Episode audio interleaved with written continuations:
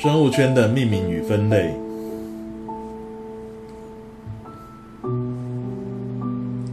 生物的分类。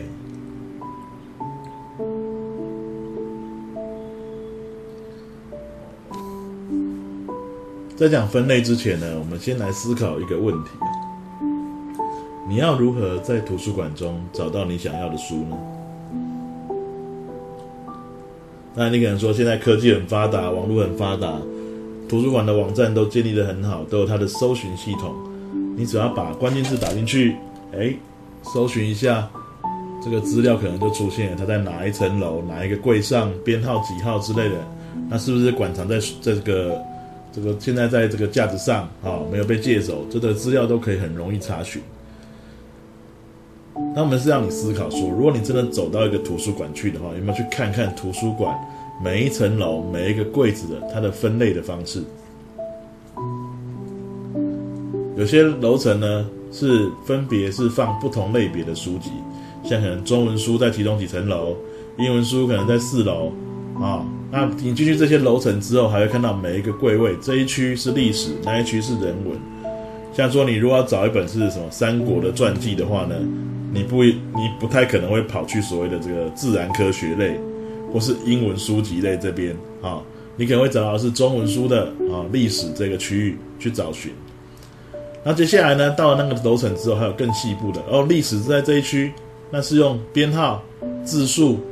啊、哦、等等等的方式。来去做，或是笔画来去做更细部的分分法，这样你可以逐渐的接近你想要找的书。那我们为什么要讲这个观念呢？你知道现在生物有命名的种类有多少种吗？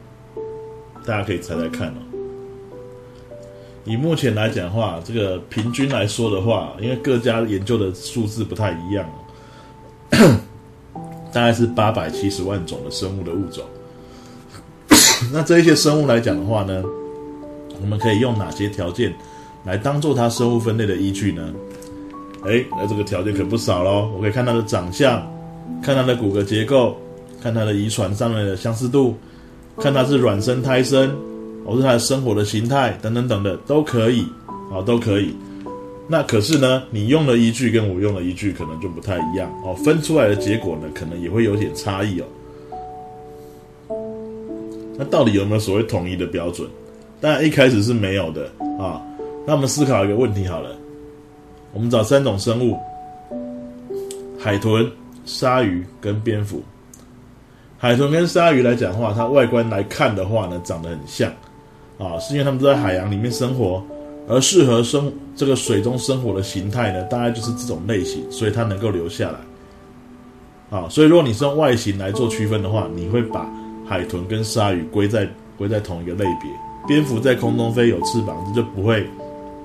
归在同一个类别了。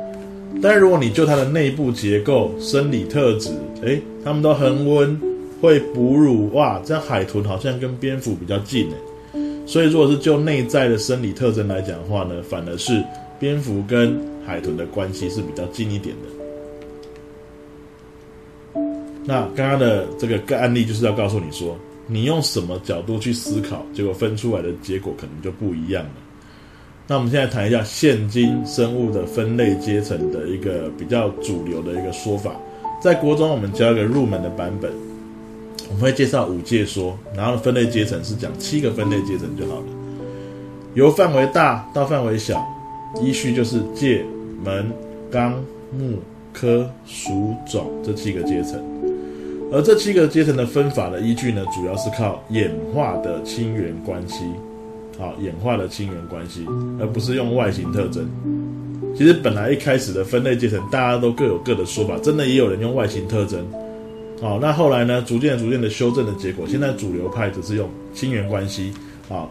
而且随着那个分析方式的日新月异哦，现在更是在意说，哎，亲缘关系可能还会再看它的什么 D N A 啊，它的相似程度哦，用分子定序的方式来去做一个确认。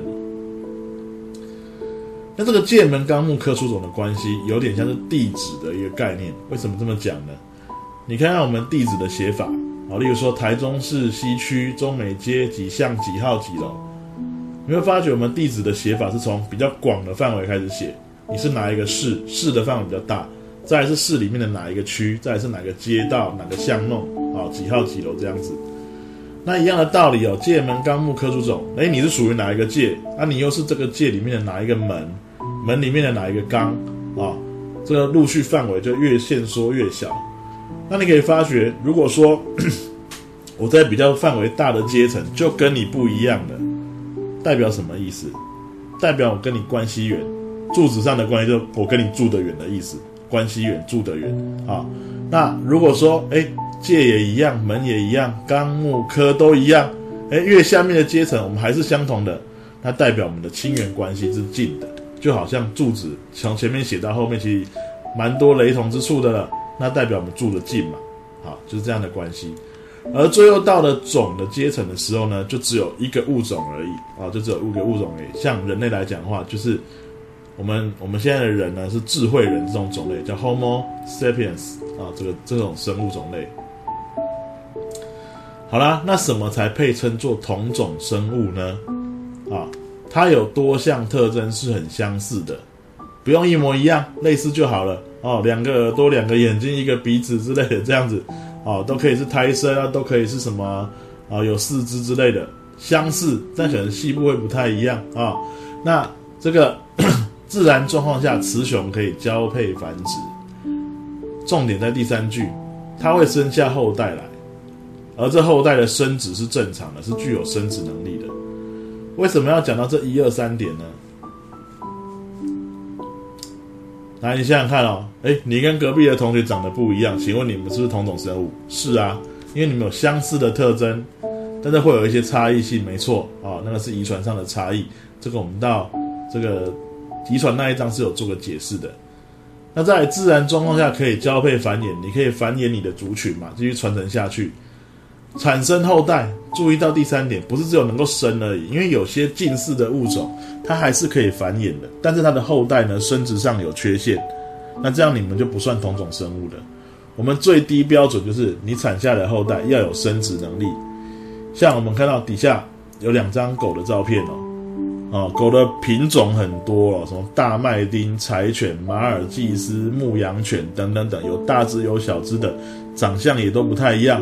但他们是可以符合这三个条件的。你把大麦町跟马尔济斯去交配可以哦，后代还是有生殖能力的、哦、这样生出来的性状可能介于这两者之间，但这样就符合这三点的定义，他们是同种生物。所以要告诉各位哦，有些宠物里面会有所谓的不同品种，事实上品种这个字根本就不是生物学上正式的分类的定位。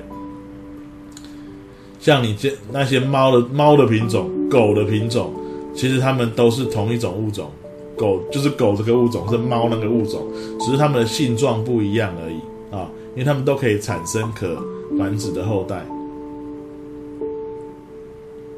啊。所以像狼犬跟牧羊犬，